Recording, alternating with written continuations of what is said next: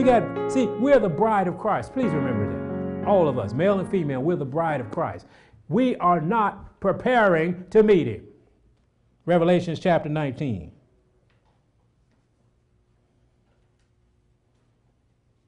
See, it's wonderful. It's wonderful. The bridegroom is coming.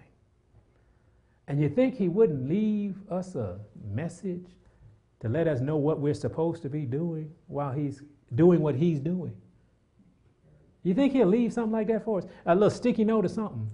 He would let us know we are supposed to be preparing, and this is what I'm talking. This is the preparation I'm talking about. Now we're going to where? We're going to Revelation chapter 19.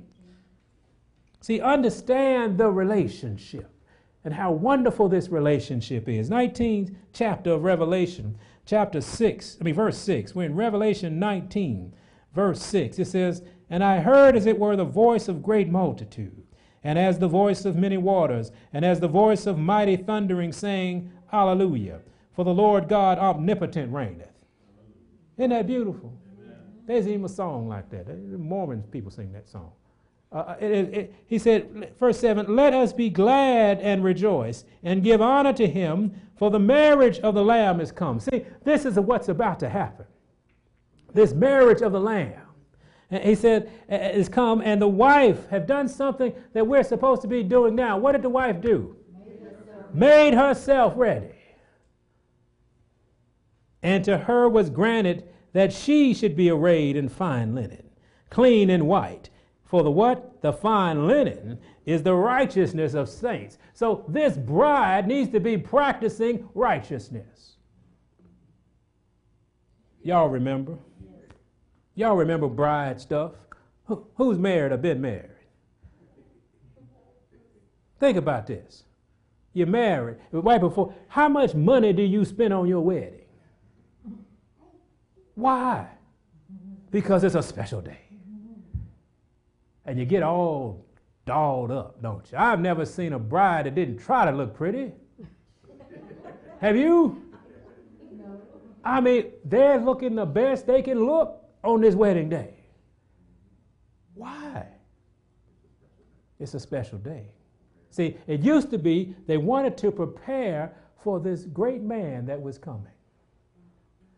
Sometimes now it's just because I want to look good on my pictures. But what we want to do is understand that you are sitting there preparing yourself. See, in the custom of, of, of, the Jewish custom of weddings, a woman was raised to be a wife, a man was raised to be a husband. That's, that was priority number one. That was the culture. And that's when, when Christ was telling us about these things, this is where he was living. This is what he was practicing. And when you and, and when the when the bride, she, she everything that she could do, she made sure she was ready. She didn't have crust in her eyes, did she? Her nails weren't dirty. She was preparing for this. It took a lot of work. Anybody who is planning a wedding or have planned a wedding, it's a, it's a headache. Why? Because you want to make sure everything is what? Just right. What are we doing now? Because the marriage of the Lamb is come. Are we doing that too? Or do we have dirty nails? Do we have raggedy dresses? Are we not even caring about the caterer? What are we doing preparing for the marriage of the Lamb? If we're going to be the bride, we should be so focused on saying, Man, the Lord, my husband is, is my, my future husband is coming, and I got to be ready for him because I know he's perfect. I know he's right. I know he's able. I have to be at least trying to be that. How are we doing? See, he said, I already, the, the bridegroom says, I already got the, the outfit.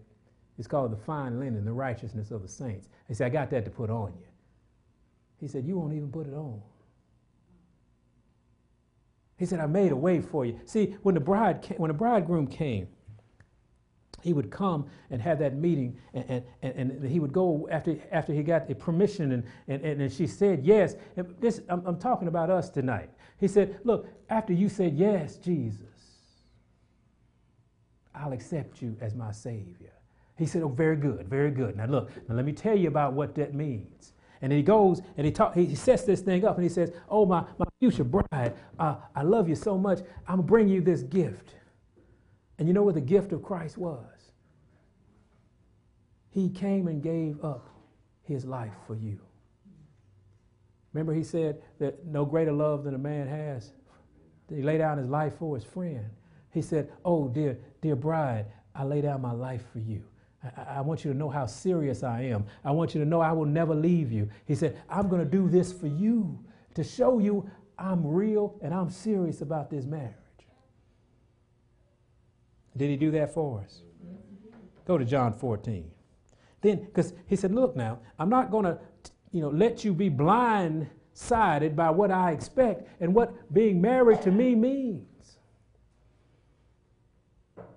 That's one thing about weddings and one thing about marriage and how wonderful it is, and why God used that particular uh, uh, uh, celebration to describe his relationship with us. See, Jesus didn't shack up with his bride, did he? Why? Because it wasn't righteous. It used to be, you know what it used to be? Uh, that things were so pure you know when you say you can now kiss the bride, you can salute your bride. You know what? That used to be the first time you kissed your bride. It was the first time. Because why? Because you, you got to know her, but only on a certain level. Wouldn't that be wonderful now? That the first time you kissed your bride was on your wedding day.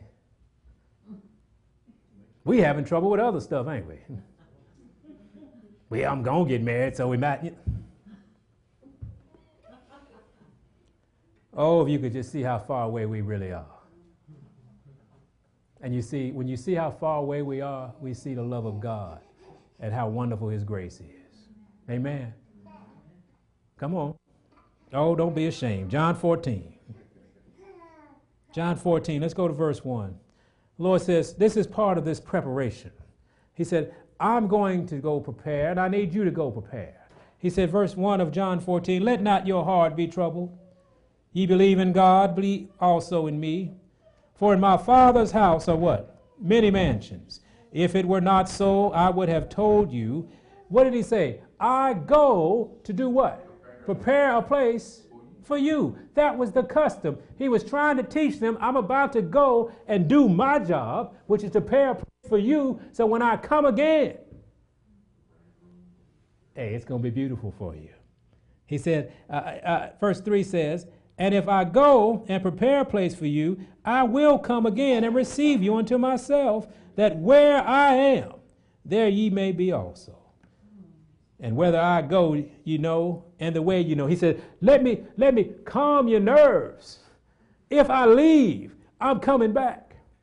I'm going to prepare a place just like the, the, groom, the bridegroom goes and prepares a house for his bride. He goes and says, I'm going to make this, my father has many mansions, and I'm about to go prepare one for you. See, you finally understand where Christ is and what he's doing now. He is preparing a place for us. So if he is preparing a place, what should we be doing? Go to First John. Go to First John. Oh, we got to make ourselves ready. Oh, it's, it's such a privilege. The God of the universe is coming for you. He said, Man, I, I, I, you told me, you, you accepted me. You remember that night or that day or whatever you said you found the Lord? Yes. It used to be in old churches. Some of y'all remember. I deacon to stand up. I found the Lord June the 10th, 1942. And that's the last time that deacon saw the Lord. But there was a day, because it was a monumental day. There was a point in their lives where their lives were supposed to change. See, when you say, Yes, I'll marry you. How about when you said that to your husband? I'll marry you. Did that counsel all other dudes? It's supposed to. And when you said, Will you be my wife? Does that counsel all other women? So why do we have a God before him?